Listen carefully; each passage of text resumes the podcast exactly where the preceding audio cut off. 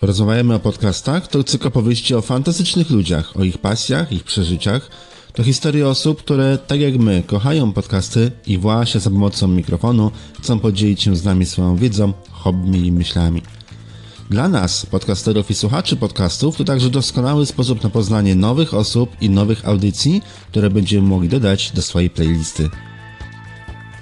Moim dzisiejszym gościem jest Mikołaj Cichomski, facet, który odwiedził do tej pory blisko 40 krajów i wczoraj wrócił, jutro wyjeżdża. Dzisiaj ma czas na rozmowę. Witam Cię serdecznie, Mikołaju. Witam, dziękuję za zaproszenie. Powiedz mi, skąd wróciłeś, bo faktycznie jak się umawialiśmy, to pisałeś, że jesteś właśnie gdzieś w rozjazdach. Skąd przyjechałeś? Tak, mimo tego, że mamy taką zimową porę, grudzień, to postanowiłem, że wyjadę na Cypr, polecę. Był to tygodniowy pobyt, bardzo sympatyczny zresztą, także polecam każdemu, kto ma ochotę na taką przerwę zimową, na coś cieplejszego, jakieś fajne miejsce, to Cypr, myślę, będzie idealny pod tym kątem. A jaka jest teraz pogoda na Cyprze? Bo w tej chwili w Poznaniu jest minus kilka stopni, wprawdzie pięknie świeci słońce, ale mamy ładny mrozik. Aha. Nie, no to na Cyprze mamy około 18-19 stopni, taka średnia temperatura, powiedzmy tak do połowy grudnia, więc może nie są to takie temperatury, przy których można się opalać na plaży, a plaże Cypr ma naprawdę zaskakujące, ale na pewno to jest dobry moment i dobra pogoda na zwiedzanie, bo no, Cypr bardzo ma dużo do zaoferowania pod tym względem, także tygodniowy pobyt z wypożyczonym samochodem, objechana prawie cała wyspa. Myślę, że będzie z tego bardzo fajna relacja na bloga, bo mi się bardzo podobało, więc myślę, że moim czytelnikom też się spodoba. To czekam w takim razie na relację. Ty prowadzisz blog o podróżach i prowadzisz również podcast o podróżach. Tak, prowadzę bloga Życie w podróży.pl. W zasadzie od 3 lat, od 1 stycznia 3 lata minął, więc już jakiś czas. Natomiast podcast, tak, tą przygodę z podcastem zacząłem bardzo niedawno, bo to w zasadzie, ja wiem, może miesiąc. Dopiero 3 odcinki podcastu, ale absolutnie wciągająca przygoda. Także też każdemu bardzo polecam. O tym magicznym takim przełomem, który właśnie decyduje o tym, czy będziemy robili podcasty dalej, czy nie, to podobno jest 7 odcinek. Zobaczymy. Ty ten 7 odcinek masz jeszcze przed sobą, ale jeszcze na moment wrócę do twoich rozjazdów, do twoich podróży, bo jutro gdzieś wyjeżdżasz znowu. Dokąd tym razem?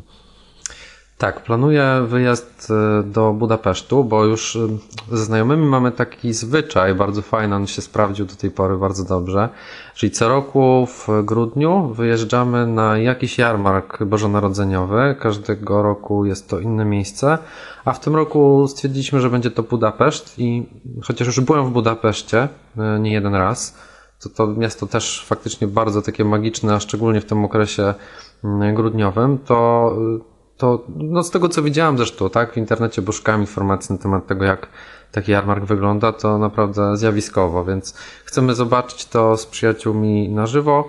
To będzie co prawda krótki wyjazd, bo 4-dniowy, tak, 4 dni dosłownie, no ale myślę, żeby to wystarczy, żeby poczuć tą magię tego miejsca w takim właśnie okresie i jestem pewien, że będzie przyjemnie. To się okaże. Ciekawy pomysł, czyli jeździcie po różnych miastach, tak? W takim okresie świątecznym i podziwiacie, tak, zaliczacie, że tak brzydko powiem, jarmarki. Tak, one są co prawda dosyć podobne do siebie, tak? No bo nie oszukujmy się, jarmark bożonarodzeniowy, on wygląda dosyć podobnie w różnych miastach, zazwyczaj stolicach europejskich. Różnią się najbardziej chyba jednak wielkością, tak? Bo w niektórych miastach są to po prostu określone 1-2 place, natomiast w innych to jest prawie zakres całego miasta, można powiedzieć, więc tak, to są różne miasta, różne stolice europejskie, ale każdy z nich no troszeczkę się czymś różni, więc chcemy jakby posprawdzać, doświadczyć tego na własnej skórze. Wczoraj też na blogu wrzuciłem akurat nowy taki post na temat też jarmarków bożonarodzeniowych, które warto odwiedzić, więc tam Budapeszt też już jest opisany, ale chcę to też doświadczyć, zobaczyć i wtedy z własnej perspektywy jeszcze trochę to opisać. Będzie relacja? Będzie. Ja mam takie jednak zboczenie zawodowe, czyli teraz no, w zasadzie za każdym razem, kiedy gdzieś wyjeżdżam, to miejsce, które poznaję, staram się tak lepiej poznać pod kątem też moich czytelników, tak? Czyli Chcę jakby sprawdzić, jakie są koszty takiej podróży, gdzie warto nocować, co warto jeść, jak warto się przemieszczać. W taki sposób, żeby to było niskobudżetowe, bo ja sam w taki właśnie sposób podróżuję. Nie mogę sobie pozwolić za bardzo na to, żeby wydać zbyt duże pieniądze przy częstych podróżach, tak? Bo no, po prostu nie stać mi na to za bardzo. A po drugie, to jest dosyć ciekawy rodzaj podróżowania, tak? Kiedy nie mamy ogromnego budżetu, musimy się w jakiejś kwocie zmieścić. To wtedy jest ciekawie, bo staramy się jakoś to dobrze zaplanować, żeby to fajnie wyszło. Ja się spotkałem kiedyś nawet z opinią, że dużo więcej można zwiedzić, dużo więcej można zobaczyć i dużo więcej można przeżyć, jeżeli właśnie jedzie się z jakimiś niewielkimi pieniędzmi. No bo najczęściej jak ktoś już ma duże pieniądze przygotowane na jakiś konkretny wyjazd, to z reguły wygląda to w ten sposób, że rezerwuje sobie drogi hotel i mnóstwo czasu spędza albo w hotelu, albo na wycieczkach zorganizowanych gdzieś masowo przez hotel czy przez biuro podróży. Natomiast jak podróżuje się samemu, to właśnie częściej można zobaczyć, no to inne życie, to takie życie nie przygotowane specjalnie dla turystów, tylko takie właśnie, jakim ono jest naprawdę. Tak, absolutnie się z tym zgadzam. Zresztą to takie dwa proste przykłady. Ja zazwyczaj jeżdżę sam jednak w te swoje podróże i w większości przypadków nocuję w hostelu. Więc porównując chociażby hotel do hostelu, to już jest ogromna różnica pod kątem chociażby kontaktu z ludźmi, bo jednak no, w hotelu mamy swój własny pokój, jesteśmy bardziej zamknięci, natomiast hostel jest bardzo takim otwartym miejscem. Zazwyczaj można tam spotkać sporo młodych ludzi, którzy też przyjeżdżają, żeby to miejsce poznać, są otwarci, można z nimi porozmawiać, wymienić się informacjami na temat tego, co warto w danym miejscu zobaczyć, więc to już tak zupełnie z innej perspektywy ustawia mi dane miejsce. No a poza tym też typ podróżowania. Wspomniałeś o biurze podróży. Ja akurat w biurze podróży pracuję, więc też mam takie porównanie. No i jednak taka wycieczka zorganizowana, gdzie będąc już na miejscu wsiadam do autokaru, jedziemy do jakiegoś określonego miejsca, do jakiegoś muzeum, nie wiem, tego typu lokalizacji, no to jesteśmy bardzo ograniczeni jednak. A tutaj czy wypożyczając samochód, czy skuter nawet czasami, czy rower, w zależności od tego jak kto woli podróżować, to mamy większą możliwość no, poznania większej ilości miejsc. To jest w 100% zależne od nas. Nie jesteśmy uzależnieni w zasadzie od nikogo, więc te dwa przykłady tak dobrze pokazują, że no, to jest fajna forma podróżowania, a zazwyczaj o wiele tańsza od klasycznego wybierania się z biurem podróży w jakieś miejsce. Ciekawe, co na to powie twój pracodawca. Mam nadzieję, że nie będzie tego słuchał.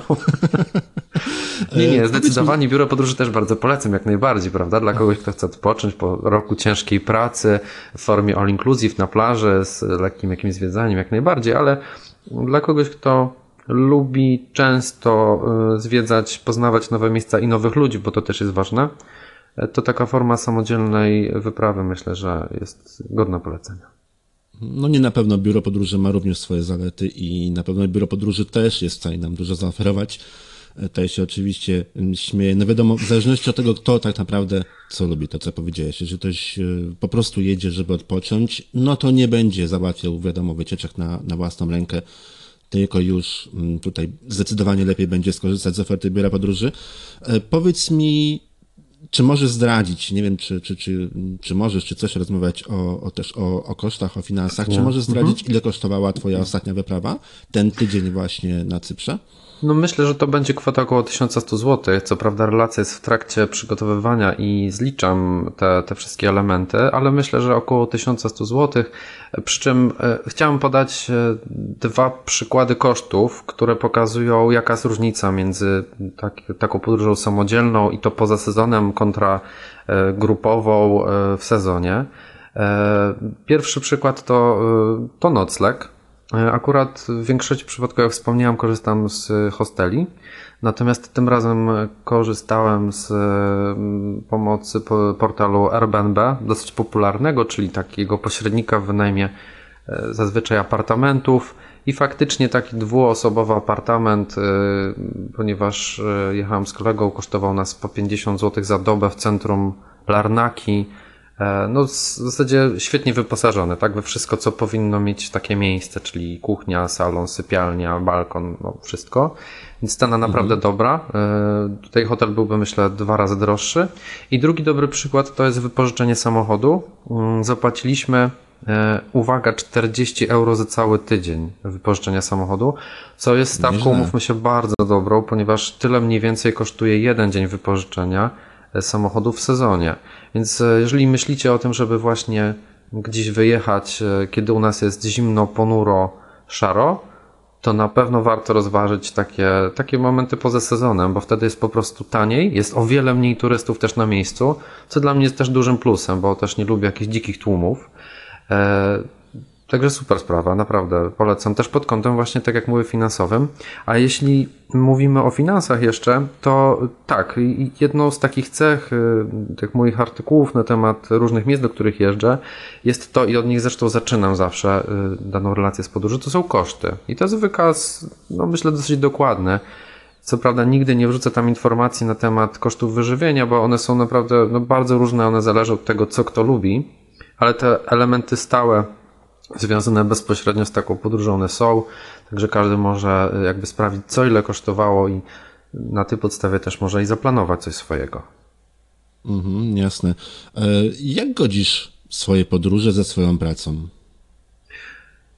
Od niedawna pracuję na pół etatu i to była taka moja zupełnie świadoma decyzja, bo wcześniej była to praca pełnoetatowa.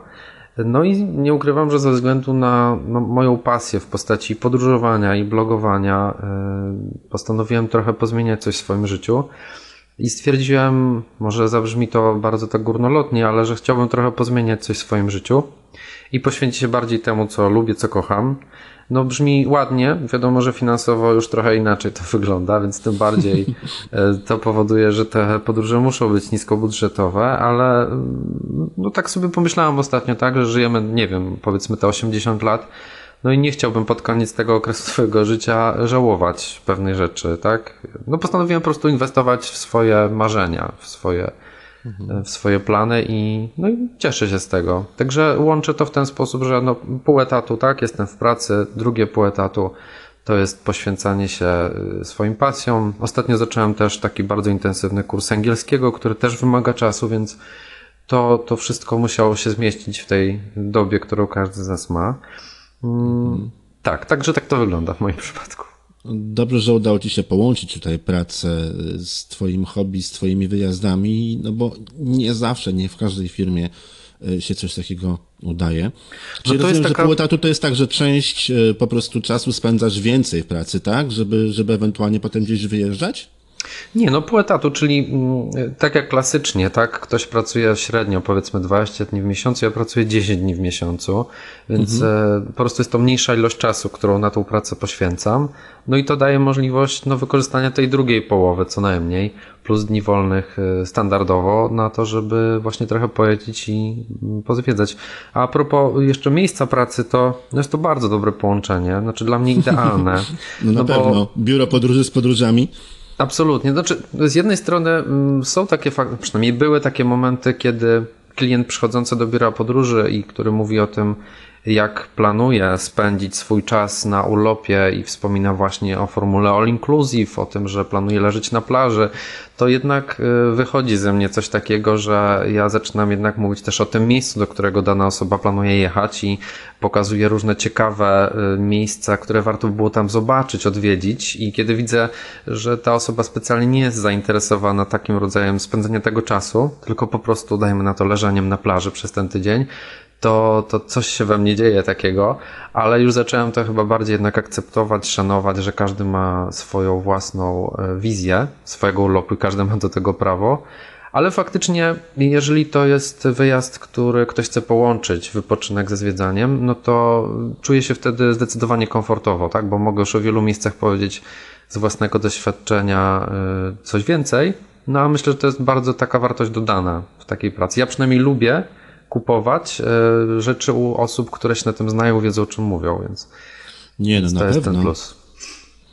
na pewno jest. Chociaż oczywiście jeszcze jest wiele miejsc, których nie widziałem, to umówmy się, ale już na pewno jest jakaś taka pula tych miejsc, o których trochę można było powiedzieć. No tak, ale podajesz na swojej stronie informację, że byłeś w 39 krajach, tak? To około coś około 40. Tak, około 40. No, czyli już parę tych informacji jesteś w stanie podać, już trochę tych miast jednak zwiedziłeś. Tak, i zresztą widzę tak po bardzo wielu też klientach, że no doceniają to bardzo, no bo jednak my zazwyczaj jednak jak wyjeżdżamy, to chcemy w jakikolwiek sposób poznać to miejsce, tak? Jego kulturę, no przynajmniej namiastkę tego poczuć i to, taka informacja od pracownika zawsze jest, myślę, cenna. No na pewno, w każdym razie ja byłbym z takiej informacji na pewno bardzo zadowolony.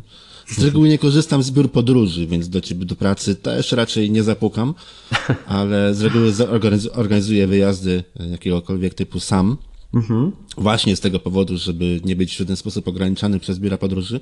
A w ogóle często mi się zdarzało podróżować w ten sposób, że po prostu wsiadaliśmy w samochód, rezerwowaliśmy pierwszy nocleg albo pierwsze dwa noclegi i na zasadzie, że zobaczymy, co będzie dalej. Czyli po prostu mapa, suchy prowiant, samochód i zobaczymy, co będzie dalej. To jest bardzo fajna forma. Też nam się często udawała w ten sposób, właśnie w ten sposób zwiedziliśmy całą północną część Europy, czyli właśnie północną, no to bardziej północno-wschodnią, Litwa, Łotwa, Estonia. Pojechaliśmy jeszcze w parę innych miejsc, w ten sposób też zwiedziliśmy między innymi całą Chorwację, że zatrzymywaliśmy się w miejscu, które po prostu nam się podobało, czyli dzisiaj zrobimy postój, bo tu jest fajne miejsce, bo tutaj chcemy zostać trochę dłużej. No biuro podróży nam już czegoś takiego nie zagwarantuje. Tak, i jeżeli mówimy w ogóle o takim spontanicznym decydowaniu o tym, co zobaczymy, to ja też muszę przyznać, że no u mnie to tak nie wygląda. To znaczy ja jednak planuję swoje podróże dosyć dokładnie. Ja widzę wśród moich znajomych, którzy też prowadzą blogi podróżnicze, czy po prostu jeżdżą, niekoniecznie to opisując, że no są jednak takie główne dwa typy osób, tak? Czyli tacy, którzy no niemalże na totalnym spontanie wyjeżdżają i prawie nic nie planują, czyli co się wydarzy, to zobaczymy i to przeżyjemy. Ja natomiast no, mam troszeczkę inne podejście, może z racji tego, że ten czas mam ograniczony i wiem, że kiedy mam na przykład, nie wiem, załóżmy 4 dni, bo jednak średnia tych moich wyjazdów to są chyba jednak 4 dni mniej więcej, więc to nie jest aż tak dużo czasu, żeby lepiej jakiekolwiek miejsce poznać, to jestem jakby zmuszony do tego, żeby trochę poczytać na temat tego miejsca, które planuję odwiedzić. Staram się zawsze wybrać takie miejsca, które nie będą bardzo mocno oblegane przez turystów, czyli staram się wyszukiwać jakieś takie perełki, które są ciekawe, ale niekoniecznie bardzo mocno popularne. I to wymaga jednak czasu, tak? Takie zaplanowanie. Oczywiście jest i miejsce na jakiś tam spontan, jak najbardziej, tylko jednak to planowanie u mnie bardzo mocno występuje i jak na razie się dobrze sprawdziło. A poza tym też mam wtedy taką świadomość, że mogę się podzielić z moimi czytelnikami też wartościowym materiałem, tak? O tym, co faktycznie ciekawego można w danym miejscu zobaczyć, a oni już sami zdecydują, czy jakąś część z tego wezmą dla siebie, czy jeszcze będą szukać w innych miejscach dodatkowych informacji. Także każdy inaczej podróżuje, zdecydowanie. Jeszcze do ciebie kilka pytań odnośnie twoich podróży. Powiedz mi, w jaki sposób w ogóle wyszukujesz informacje o miejscach, do których chcesz jechać? Skąd decyzję, że akurat tam? I w jaki sposób szukasz tanich środków komunikacji, tanich noclegów, taniego wyżywienia? Co powoduje, że te twoje podróże są takie niskobudżetowe? Gdzie tego typu informacje ewentualnie można by znaleźć? Jeżeli ktoś inny po prostu chciałby, jeżeli ktoś z naszych słuchaczy chciałby kiedyś skorzystać, jak zacząć? Schemat jest bardzo podobny i od razu powiem, że bardzo prosty, więc każdy może go spokojnie zastosować. Przede wszystkim mam w swojej głowie taką listę miejsc, które chciałbym w jakimś najbliższym czasie odwiedzić, tak? Skupiłem się zdecydowanie najbardziej na Europie. Myślę, że z racji też i odległości, ale też i kosztów i ten plan swój realizuję, więc wiem mniej więcej, jakie kolejne miejsca chciałbym odwiedzić. I no, czekam na okazje przede wszystkim dotyczące przemieszczania się, czyli no, komunikacji i w chyba 90% to będzie jednak lot. Korzystam z takich portali, które są doskonale znane osobom, które lubią samodzielnie planować swoje podróże, czyli takie portale jak flyforfree.pl, czy loter, czy mleczne podróże, ponieważ tam w zasadzie codziennie jest przekazywana nam dawka informacji na temat fajnych, ciekawych ofert lotniczych, przelotów z Polski nie tylko. do przeróżnych miejsc na całym świecie, więc kiedy natrafia się taka okazja, czyli widzę, że ta destynacja, którą mam w planie, jest w dobrej cenie, no to korzystam z niej. Tutaj ogromną rolę odgrywa na pewno duża elastyczność czasowa, tak? Czyli no wiadomo, że określona cena, niska cena, zazwyczaj obowiązuje w jakimś konkretnym okresie i trzeba się do niej w jakiś sposób dostosować, więc ta elastyczność jest tutaj, myślę, kluczowa. No później jak już mam zakupiony ten lot, zazwyczaj go kupuję wyłącznie z bagażem podręcznym, bo tak jest najtaniej, czyli zakładając mniej więcej około 10 kg, które noszę na swoich plecach, więcej zresztą w większości przypadków nie potrzebuję na 4 dni wyjazd. To nie potrzeba więcej. No i różnice są wtedy znacznie, no takie bardzo odczuwalne, tak, między taką ceną takiego bagażu, a jeszcze dodatkowo rejestrowanego dużego, więc to jest taki klucz. Później szukam noclegu i nocleg szukam w kilku miejscach, między innymi na couchsurfingu, który zapewne też jest dobrze znany tym, którzy podróżują, czyli takiej dosyć ciekawej platformie łączącej osoby, które szukają jakiegoś miejsca noclegu z tymi, którzy je oferują. Jest to oczywiście zupełnie bezpłatne. I można spotkać w ten sposób fantastycznych ludzi, też pasjonatów podróżowania z ciekawymi życiorysami, więc couchsurfing jest takim jednym z elementów. Ewentualnie, jeżeli nie couchsurfing, to portale bookingowe, takie najbardziej popularne. Ja akurat korzystam z takiego chyba największego kombajnu bookingowego, jakim jest Hotels Combined, ponieważ tam jest większość, łącznie z booking.com, portali, w których mogę wyszukać po prostu, tak, te miejsca. I trzecim, który też osobiście bardzo polecam, jest Airbnb, czyli taki portal, w którym prywatni ludzie proponują swój pokój czy apartament, cały dom, całe mieszkanie do wynajęcia też w bardzo korzystnych cenach zazwyczaj. Więc to są takie trzy możliwości. Czasami też u swoich znajomych się zatrzymuję, tak jak to było w trakcie ostatniej mojej podróży, też przed Cyprem, tydzień wcześniej byłem w Amsterdamie, więc u nich się zatrzymałem. Różne formy, ale zależy mi na tym, żeby były dobrze zlokalizowane, czyli żeby ta odległość od ciekawych miejsc nie była za daleka, żeby nie były za drogie i żebym miał, to jest dla mnie dosyć istotne, możliwość przygotowywania swoich własnych posiłków na miejscu, bo to też jest sposób na obniżenie tych kosztów podróży, co nie oznacza, że nie próbuję lokalnej kuchni. Oczywiście z niej też korzystam, ale w większości przypadków staram się sam przygotowywać też na miejscu jedzenie. No tak, ale nastawienie się wyłącznie na kuchnię gdzieś w restauracjach to jednak jest zupełnie inny koszt, nie? Absolutnie tak, więc te oszczędności wynikające z takiego podejścia do tematu podróżowania to naprawdę w skali roku to są już spore kwoty, które mogę poświęcić na przykład na, nie wiem, kolejny wyjazd, więc dla mnie to już jest jakiś wyznacznik.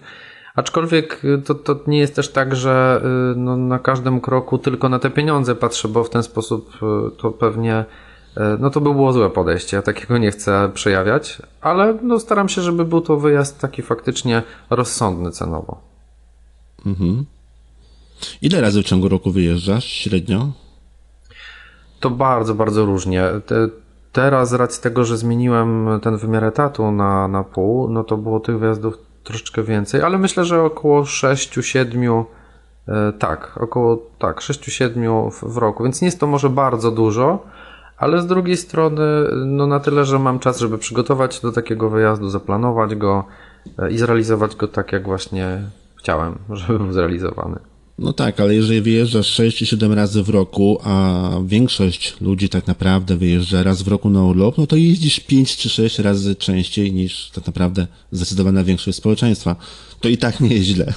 Tak, chociaż to jest, myślę, kwestia właśnie priorytetów, tak? Wiadomo, że poświęcając pieniądze na taki wyjazd, odmawiam sobie innych rzeczy, takich, które w mojej ocenie są jakieś tam bardziej zbędne, nie są niezbędne do mojego życia, ale absolutnie nie czuję, żebym coś tracił, wręcz przeciwnie. Myślę, że najfajniejsze, co możemy w życiu robić, to po prostu kolekcjonować wspomnienia i ja to robię i mam nadzieję, że będę to robił jeszcze długo, na ile mi zdrowie pozwoli, pewnie finanse też. Bardzo mi się twoje podejście podoba.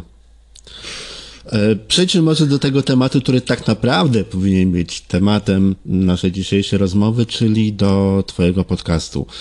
Rozumiem, że, domyślam się, że temat na twój blog wziął się właśnie z twojej pasji do podróżowania. Chciałeś się dzielić tymi tematami, ale skąd pomysł na podcast? Podcast jest całkowicie jednak innym sposobem komunikacji gdzieś ze swoimi odbiorcami niż jakieś relacje z podróży opisywane na blogu.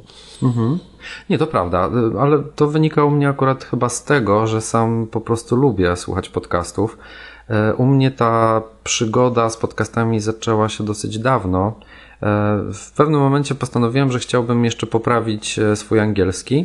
No i taką naturalną zupełnie formą było oglądanie po angielsku filmów, ale było mi mało, więc stwierdziłem, że przy różnych domowych obowiązkach mogę też przecież słuchać czegoś po angielsku.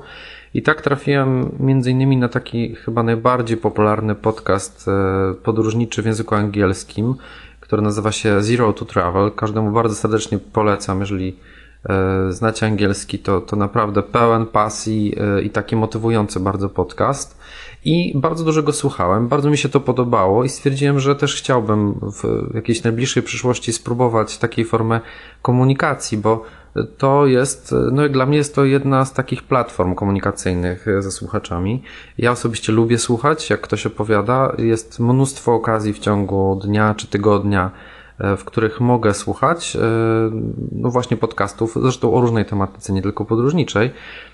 I stwierdziłem, że też chciałbym, tak? I to jest bardzo wciągające. Już się przekonałem, co prawda dopiero 3 odcinki pojawiły się w ciągu miesiąca na moim blogu, ale myślę, że to jest taka przygoda, która szybko się nie skończy, bo tematów około podróżniczych jest naprawdę całe mnóstwo.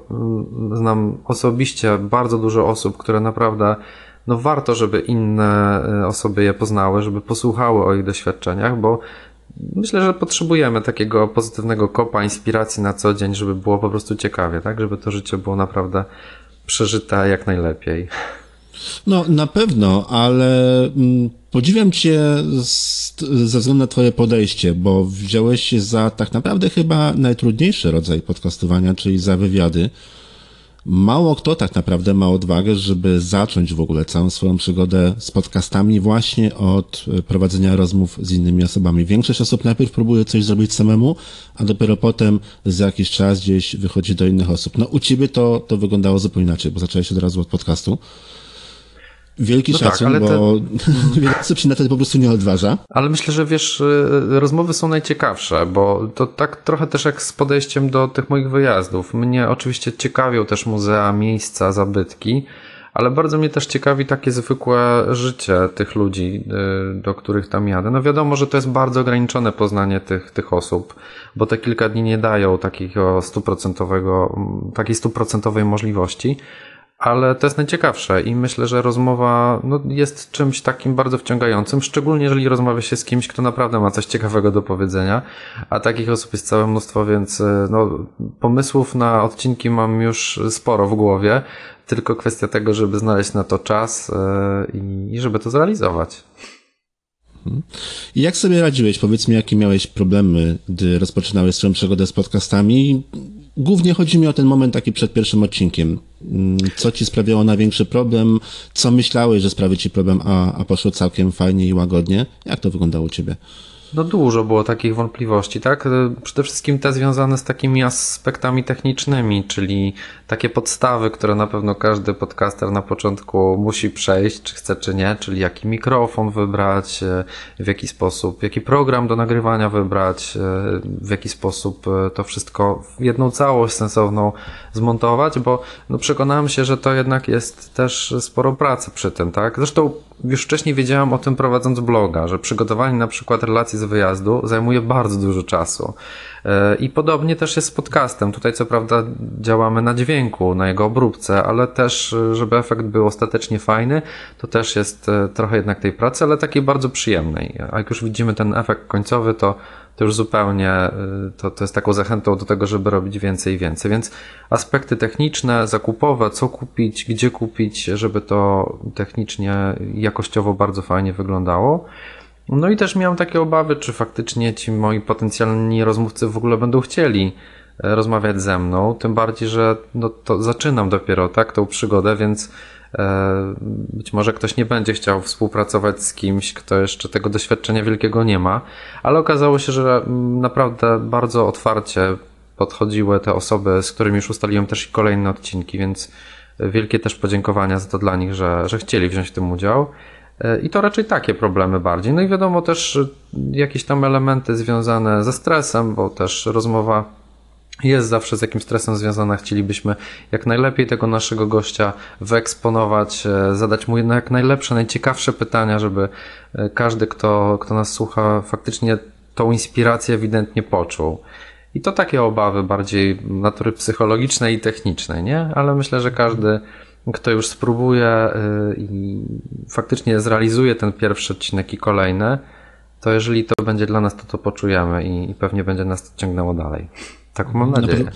Prowadzenie rozmowy nie jest łatwe i czasami, jeżeli trafi nam się rozmówca, który wydaje się nam, że będzie miał coś fajnego do powiedzenia, natomiast nie potrafimy się z nim gdzieś tam zgrać podczas rozmowy, no to prowadzenie takiego wywiadu później to jest tak naprawdę ciężka praca i nie jest to wcale ani łatwe, ani też i często przyjemne. Ja miałem dużo szczęścia pod tym względem, chociaż to dopiero początki, ale myślę, że właśnie to jest kwestia też tej specyfiki, tak? Mówimy o branży podróżniczej, turystycznej, którą ja czuję i wtedy, kiedy rozmawiam o tym ze swoim rozmówcą, to mamy tam wspólny temat zawsze, więc wiem, że nie będzie nudno, a tym bardziej, że zazwyczaj tą osobę już znam trochę wcześniej, więc jakby wiem, że będzie miała coś ciekawego do powiedzenia. Aczkolwiek tak, no tak rozmawiacie o takiej samej pasji tak naprawdę, nie? Więc jest też dużo łatwiej. Tak.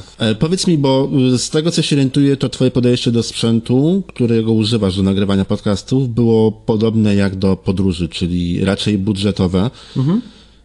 Tak, nie inwestowałeś dużo w sprzęt.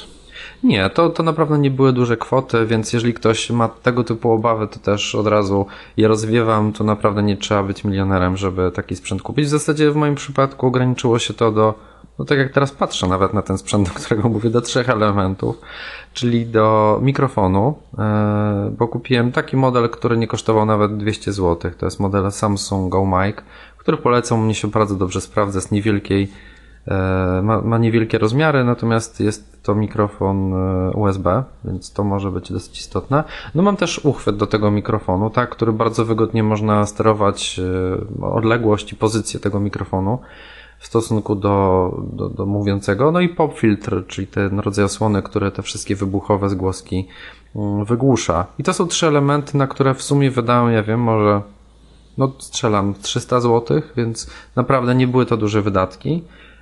Ale jest naprawdę taki komfort tego, że no nie muszę się martwić w trakcie nagrania o to, czy będzie coś szumiało, buczało, trzeszczało. Jest po prostu komfortowo i tylko o to mi chodzi. A aplikacje, z których korzystam, są zupełnie bezpłatne, tak?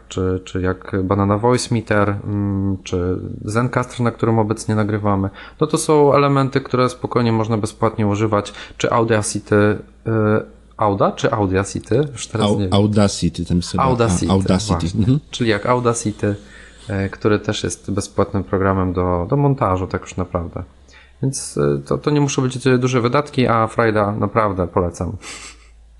Z tym twoim popfiltrem to się wiąże też pewna przygoda. Możesz nam opowiedzieć, jak to wyglądało? Tak, bo no tego popfiltra oryginalnie, którego teraz używam, nie miałem od samego początku, więc gdzieś tam wyczytałem w internecie, że w zasadzie można go zrobić samemu. No i nie oszukujmy się, na YouTubie jest cała masa różnego rodzaju takich filmików typu zrób to sam, więc postanowiłem zastosować jeden z tych sposobów. Poszedłem do kiosku i poprosiłem panią o jakieś takie czarne, damskie rajstopy. Więc od razu mnie oczywiście zmierzyła wzrokiem i zapytała mnie o to, jaki życzę sobie rozmiar. Więc przekazałem pani informację, że to nie ma większego znaczenia. To bardziej się zdziwiła, no ale sprzedała mi te rajstopy. No i faktycznie użyłem je do produkcji tego swojego pierwszego nieudolnego filtra. Zresztą na Facebooku kiedy wrzucałem zdjęcie z tego pierwszego odcinka, jak go nagrywałem, to tak trochę widać, tak? Że jest to taka przedziwna konstrukcja, jeszcze żadnego takiego... Oj, to muszę poszukać. Tak, naprawdę to było wydarzenie wielkie i wtedy, nie ukrywam, w trakcie tego pierwszego odcinka bardziej koncentrowałem się na tym, żeby niczego tutaj nie dotykać za bardzo, żeby to technicznie dobrze jakoś tam wyglądało ostatecznie. No i się jakoś udało, ale teraz, kiedy używam i uchwytu i popfiltra takiego już z prawdziwego zdarzenia, choć niedrogiego, to naprawdę jest to niebo a ziemia, jeżeli chodzi o komfort. I takie skupienie się na rozmowie, a nie na tych takich właśnie elementach zbędnych. I jak ty te rajstopy mocowałeś? Jak rajstopy mocowałem? Więc wziąłem jakiś metalowy taki pałąk, na który po prostu ją nałożyłem, tak? I zacisnąłem i jeszcze jakimś metalowym elementem próbowałem to połączyć z jakimś innym stojakiem, który normalnie stosuję do aparatu fotograficznego, więc w ogóle konstrukcja naprawdę taka przedziwna.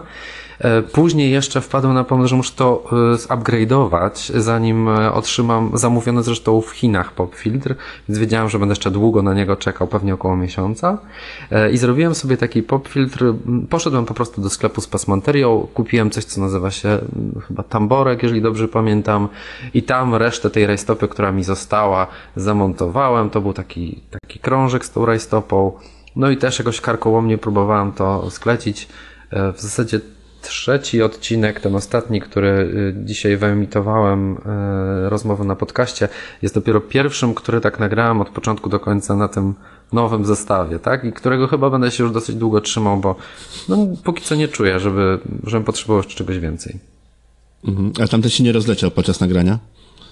Nie rozleciał się, udało się do samego końca wytrzymać, ale naprawdę było bardzo stresująco momentami. No ale takie są początki, prawda? Wszystkiego. Myślę, że jeżeli przez tak jeszcze przebrniemy, to już nic nie będzie nam straszne i jeżeli będziemy nadal czuć taką chęć, żeby to tworzyć, to warto. Zresztą ja pamiętam twoją pierwszą rozmowę z twoim gościem, tak, który też mówił o tym, jak próbował, jakie były jego początki. Zresztą każdemu polecam też tą rozmowę do odsłuchania, naprawdę bardzo taka inspirująca. To naprawdę większość z nas musi przejść przez jakiś taki etap, tak, początkowy, ale później myślę już jest z górki i później już jest w porządku. Znaczy, ja miałem bardzo podobne problemy. Znaczy, generalnie do tej pory nikt jeszcze nie zrobił wywiadu ze mną na temat moich podcastów, ale ja miałem bardzo podobne problemy tak naprawdę też właśnie, jaki wybrać mikrofon, co zrobić z tym nieszczęsnym popfiltrem. Wprawdzie nie ryzykowałem zakupu żadnych rajstop, stwierdziłem, że i tak nie będę umiał tego w żaden sposób zamocować. Ale też było trochę śmiechu. Ja w sumie zamówiłem, też w Chinach, nie ukrywam, też w Chinach zamówiłem po prostu mocowanie do mikrofonu, które mam zamocowane w tej chwili na takim ramieniu, takim pałąku, i to jest razem właśnie już w zestawie z popfiltrem, także może kiedyś wrzucę gdzieś na Facebooka zdjęcie, jak to razem wygląda. Jest dosyć stabilne i trzyma się i mogę tym spokojnie ruszać. Ale kusiło mnie też, bo przeglądałem filmy też na YouTubie i też kusiło mnie właśnie, żeby zrobić jakąś taką totalną samoróbę właśnie, czy popfiltr gdzieś z rajstop, czy jakiś statyw gdzieś z patyków powiązanych gumkami, cokolwiek, żeby ten pierwszy odcinek nagrać. Też było wesoło. Ale to wiesz, Krystian, to jest tak, myślę, że jak już się na coś zdecydujemy, czyli zaczynamy działać w jakimś temacie i jesteśmy tak bardzo podjarani tym tematem, to chcemy to zrobić jak najszybciej, więc jak ja miałem już świadomość tego, że jeszcze miesiąc mam czekać na ten popfiltr, to stwierdziłem, dobra, to spróbuję jakimiś własnymi siłami, tak? I okazało się to dobrym rozwiązaniem w sumie, bo jeżeli coś tak w tobie siedzi i cię pcha, żeby zacząć coś działać w jakimś temacie, to nie ma co jakby tego powstrzymywać, nie? Tylko trzeba jasne, działać. Przez ten miesiąc teraz, jak sam powiedziałeś, 3 odcinki wydałeś, właśnie, tak? Efektywność ewidentnie duża. Ale jeżeli chodzi o popfiltr, to faktycznie, teraz tak nawet sobie sprawdziłem, zapłaciłem z niego 30, tam chyba 2 złota, i faktycznie czekałem niecały miesiąc. Za uchwyt zapłaciłem chyba około 75 zł, ale to już w Polsce go zamawiałem i też się świetnie sprawdza, więc tak, dokładnie tam 200 zł, tak, mikrofon, tutaj 100, 300 zł za taki zestaw, więc naprawdę nie są to, myślę, jakieś przeogromne kwoty dla kogoś, kto by się miał pasjonować takim zajęciem. Nie są to duże kwoty. Znaczy, zauważyłem, że osoby, które próbują robić podcasty, albo naśladują innych podcasterów i właśnie starają się kupić sprzęt taki, jakie mają inne osoby, ich idole, osoby, które gdzieś tam się chwalą na YouTubie, czy właśnie też w swoich podcastach.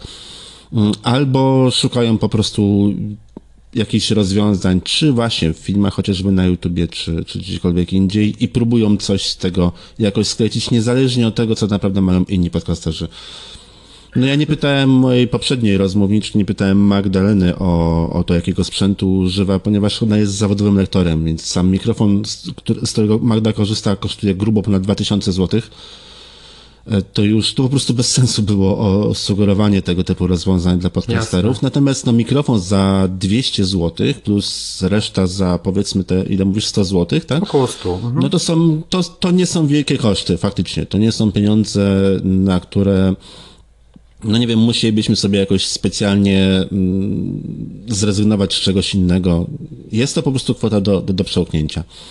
Zresztą każdy, kto myśli o podcastowaniu od rozpoczęciu tej przygody, myślę, że powinien koniecznie zajrzeć przede wszystkim do Ciebie na stronę i poczytać sobie trochę na tematy związane z wszystkim, co jest związane, tak, z prowadzeniem podcastu i to już będzie bardzo duża podpowiedź. Myślę, że mnie na przykład przekonały informacje, które u Ciebie znalazłem i w dużym stopniu zachęciły, więc też chapeau bas i wielkie podziękowanie od razu.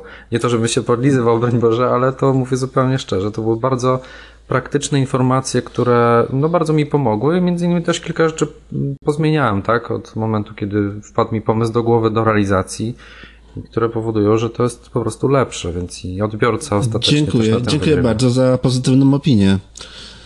Absolutnie podcast ma to do siebie, że bardzo rzadko mamy kontakt z naszym odbiorcą, bo z reguły podcastu się słucha gdzieś na telefonie i nie zawsze jest możliwość zajrzenia potem do internetu, wystawienia komentarzy. Tutaj w filmach wygląda troszeczkę inaczej, ale każdy taki feedback, każda taka informacja zwrotna jest zawsze mile widziana i ja też jestem łasy na pochwałę, jak wszyscy inni. Myślę, że tu warto by było też tak jakby ostrzec, czy poinformować tych, którzy będą zaczynali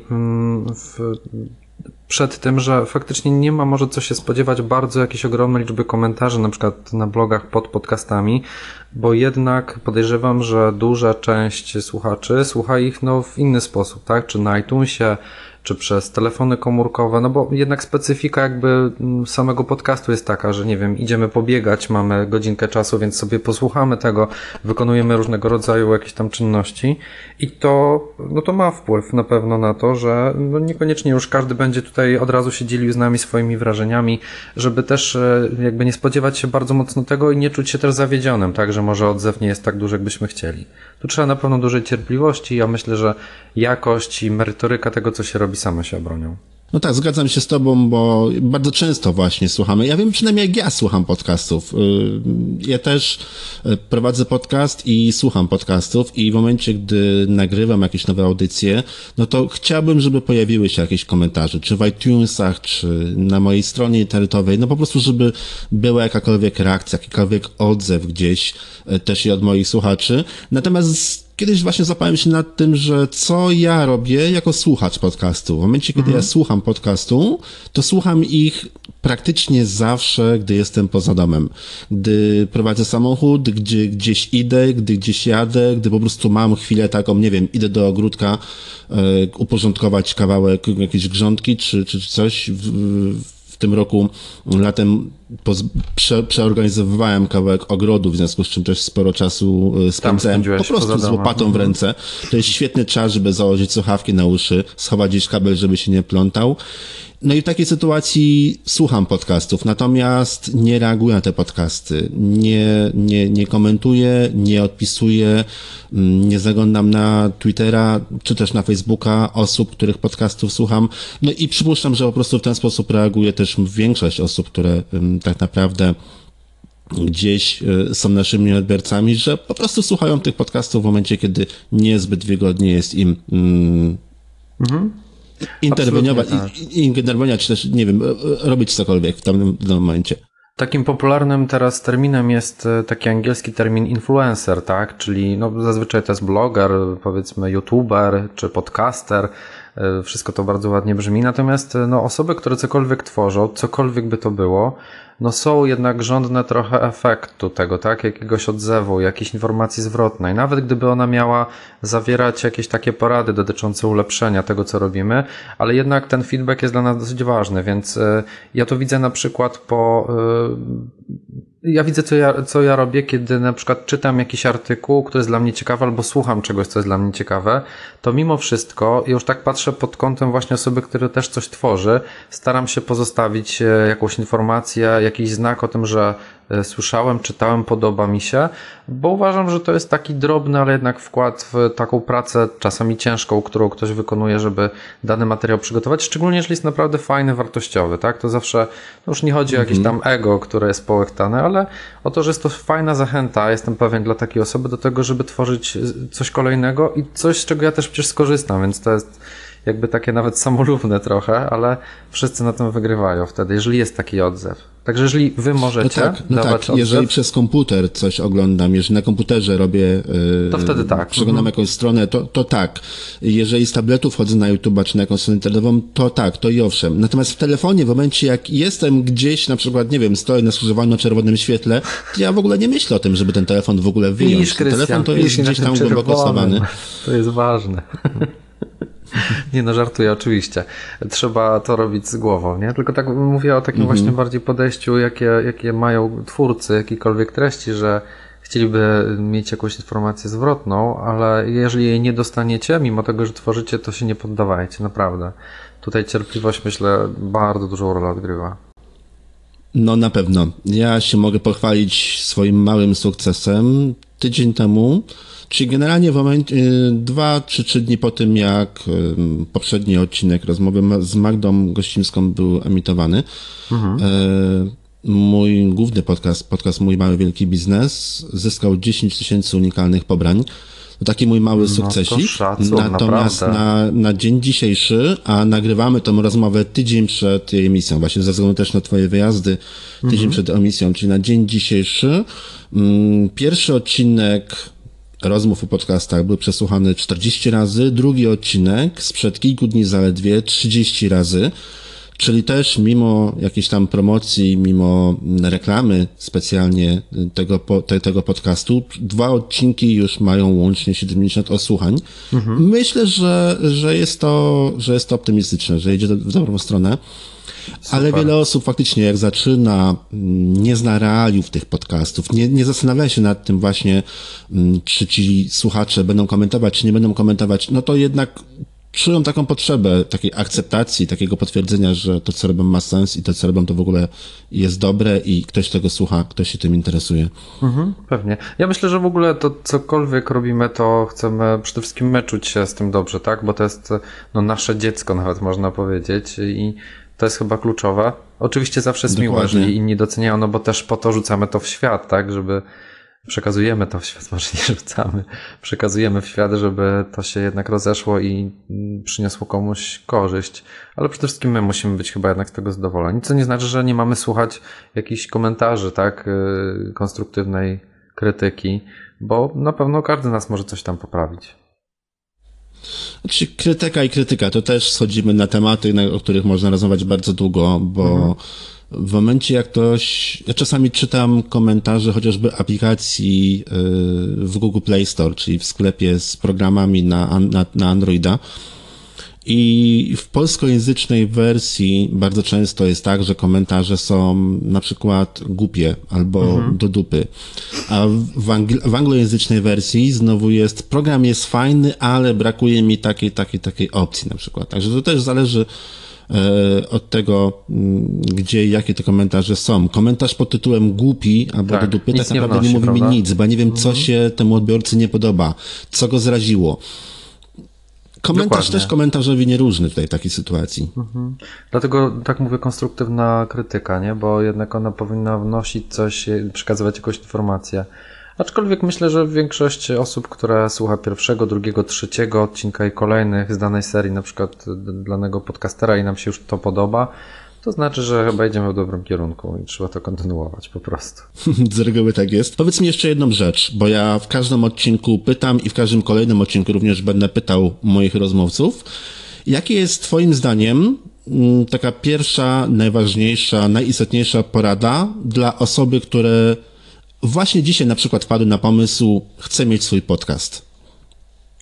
Przede wszystkim moim zdaniem to jest Przede wszystkim moim zdaniem chodzi o to, żeby się nie poddawać i żeby zacząć działać od samego początku, tak? Czyli jeżeli już mamy pomysł na to, z kim chcielibyśmy porozmawiać lub ewentualnie sami chcemy przekazywać jakieś informacje na swoim nowym kanale podcastowym, to żeby nie zwlekać z tym, żeby na przykład aspekty jakieś właśnie typu sprzęt i tym podobne nie były jakimś tam przeciwwskazaniem do tego, żeby zacząć, tylko żeby próbować.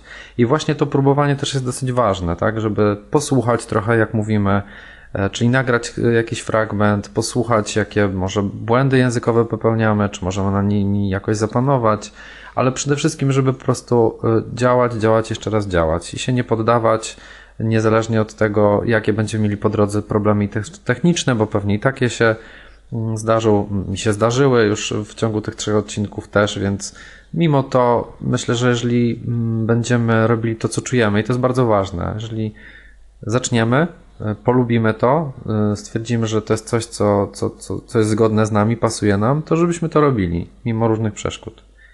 I tyle i aż tyle, tak? Jak długo u Ciebie trwał ten okres pomiędzy podjęciem decyzji o tym, że chcesz robić podcast, a faktycznym rozpoczęciem?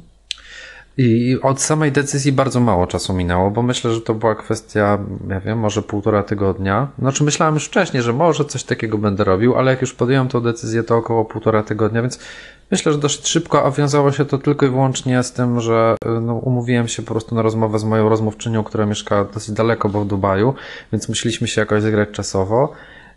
Myślę, że dosyć szybko te działania jakoś tam podjąłem i jestem bardzo zadowolony. Mimo różnych błędów, tak, pomyłek, mimo wszystko. Uważam, że było warto i będę szedł dalej do przodu. Czyli po prostu poszedłeś, kupiłeś mikrofon i zacząłeś nagrywać? Tak, absolutnie tak. No wiadomo, mikrofon i tą osławioną rajstopę damską, prawda? I ten rajstopę damską, tak. Byłoby ciężko. Absolutnie. Super, mam nadzieję, że będziesz kontynuował, bo tematyka twojego bloga jest bardzo ciekawa. Odcinków podcastu, nie słuchałem tego ostatniego jeszcze, ale jak on się dzisiaj pokazał, no nawet nie miałbym jeszcze okazji. Mam nadzieję, że jeszcze dzisiaj, później tego posłucham. Dziękuję Ci bardzo za rozmowę. Dziękuję Ci przede wszystkim, że znalazłeś dla mnie chwilę czasu pomiędzy jednym wyjazdem, drugim wyjazdem i jeszcze do tego wszystkiego pracą zarobkową. Mam nadzieję, że będziesz kontynuował. Twój podcast jest dosyć ciekawy, tematyka Twojego bloga jest też bardzo interesująca. Mam nadzieję, że również i nasi słuchacze będą mogli skorzystać i również i oni będą tam zaglądali. Powiedz jeszcze, gdzie można Cię znaleźć. Tak, przypomnijmy, ja wspominałem na początku nazwę Twojej strony internetowej. Przypomnijmy jeszcze, gdzie jest Twój blog, gdzie jest Twój podcast. Tak, myślę, że najprościej to będą dwie takie lokalizacje, żeby tam już nie wrzucać wszystkiego z social mediów. To po prostu strona życiewpodróży.pl i podobnie taka sama nazwa profilu na Facebooku Życie w Podróży. Także jeżeli będziecie mieli ochotę, zapraszam serdecznie. Jak gwarantuję, sporo inspiracji takich w temacie podróżniczym. Tobie, Krystian, bardzo dziękuję za zaproszenie. Jest mi bardzo miło, że mogłem wystąpić w Twoim odcinku i bardzo jeszcze raz dziękuję Ci za wszelkie porady i pomoc w temacie, tak? Szeroko rozumianym temacie podcastingu i mam nadzieję, że kiedyś jakoś będę mógł się odwdzięczyć za to. Po prostu publikuj dobre podcasty, których dobrze będzie mi się słuchało. Super, to obiecuję. Ja ze swojej strony jeszcze tylko taką małą reklamę, jeżeli mogę, jeżeli pozwolisz. Ja bardzo w tej chwili zacząłem już nagrywać materiały do kursu. Nie wiem jeszcze dokładnie, jak on się będzie nazywał. W każdym razie będzie to po prostu kurs o tym, jak zrobić podcast. Czyli osoby, które myślą też o rozpoczęciu własnej kariery podcastera, prawdopodobnie w okolicach świąt na stronie jakzrobicpodcast.pl będą mogły znaleźć pierwsze informacje. Natomiast oczywiście cały czas profil facebookowy działa, cały czas strona internetowa jakzrobicpodcast.pl działa. Można również zadawać pytania głosowo. Po prawej stronie jest guzik. Długość nagrania jest ograniczona, w związku z czym prosiłbym o po prostu ładne przedstawienie się i krótkie zadanie pytania. Postaram się odpowiadać na te pytania na bieżąco albo w moich podcastach, albo w moich filmach na stronie Jak Zrobić Podcast, albo nie wiem, może chociażby na profilu facebookowym. Natomiast na pewno wszystko czytam, na pewno wszystko odsłuchuję. Zapraszam serdecznie. Dziękuję Ci jeszcze raz bardzo, Mikołaju. Przypomnę